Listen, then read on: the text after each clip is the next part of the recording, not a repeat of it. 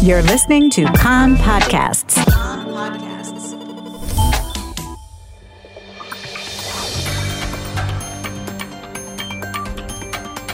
You are listening to the English language news of Kan, the Israeli Public Broadcasting Corporation. Good afternoon. It's 2 p.m. in Israel on Wednesday, the 22nd of September. This is Mark Weiss with the top news at this hour. House Majority Leader Democrat Steny Hoyer says he will bring a suspension bill to the House floor later this week to replenish Israel's Iron Dome, hours after the Democratic Party leadership removed the $1 billion provision from a continuing resolution amid pushback from progressives. It's my intention to bring to the floor a suspension bill before the end of the week that will fully fund Iron Dome, Hoyer said on the House floor. We ought to do that. Hoyer said he had talked to Israeli Foreign Minister Yair Lapid and assured him that the bill was going to pass the House. Senator Norm Coleman, the Republican Jewish Coalition National Chair, said in a statement that House Democrats should be ashamed of themselves. By cowardly caving to the Israel-hating wing of their party and blocking vital assistance to support our ally Israel, House Democrats continue dragging their party even further to the radical left, he said. AIPAC sharply criticised the removal of the provision as well, saying extremists in Congress are playing politics with Israeli and Palestinian lives.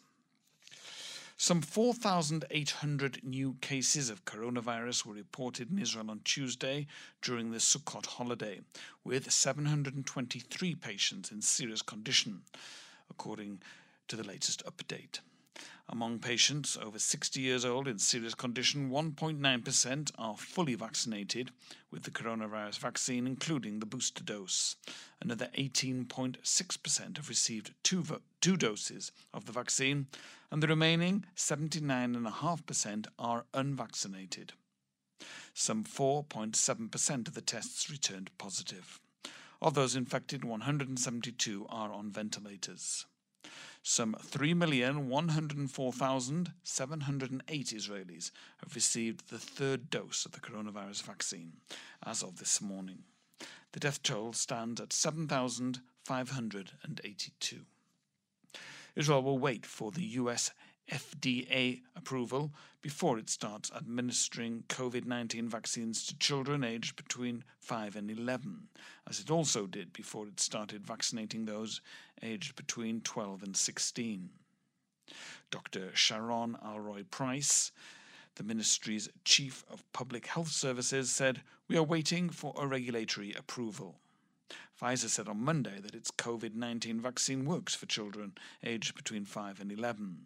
The lower dosage for younger children also proves safe, with similar or fewer temporary side effects such as sore arms, fever, or achiness that teens experienced, the company said. The Haifa Magistrates' Court has extended by a week the remand in custody of 44-year-old Nassim Sah from the Israeli Arab town of Arabe, who is suspected of yesterday's car ramming in Nahariya, which killed a police volunteer and injured another. The victim was identified as 32-year-old Hossam Zagiair, a resident of the Jewish town of Yarka. He will be buried this evening in the Yarka military cemetery. Sah admitted to driving the offending car, but claimed he never noticed hitting anyone. The police are investigating whether the attack was premeditated.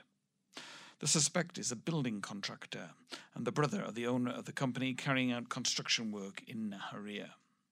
Palestinians illegally in Israel working at the site were arrested by police near Jerusalem last night. The Foreign Ministry in Jerusalem says Tehran finances terrorism, poses a global threat, and must never be allowed to obtain nuclear weapons. The statement followed Iranian President Ibrahim Raisi's first-ever address to the UN General Assembly. Raisi continues to fool the international community in a speech filled with lies and cynicism, the Foreign Ministry said. Iran's Ayatollah regime constitutes a clear and immediate threat to the Middle East and world peace, it added.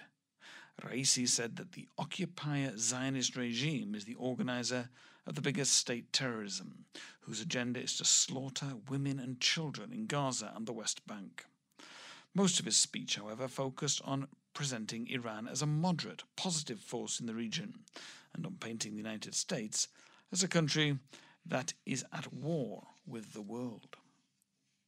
A new poll has found that almost 80% of Palestinians want President Mahmoud Abbas to resign, reflecting widespread anger over the death of an activist, in security forces' custody, and the crackdown on protests over the summer. The latest poll by the Palestinian Center for Policy and Survey Research found that 45% of Palestinians believe Hamas should lead and represent them, while only 19% said Abbas's Fatah deserved that role. The weather, slightly cooler today, particularly inland and on the hills. Maximum temperatures today, Jerusalem at 28, Tel Aviv and Haifa 30, Eilat 38 degrees Celsius. That's the news from Kan Reka, the Israel Public Broadcasting Corporation. Join us at 8 p.m. Israel for our 1-hour news.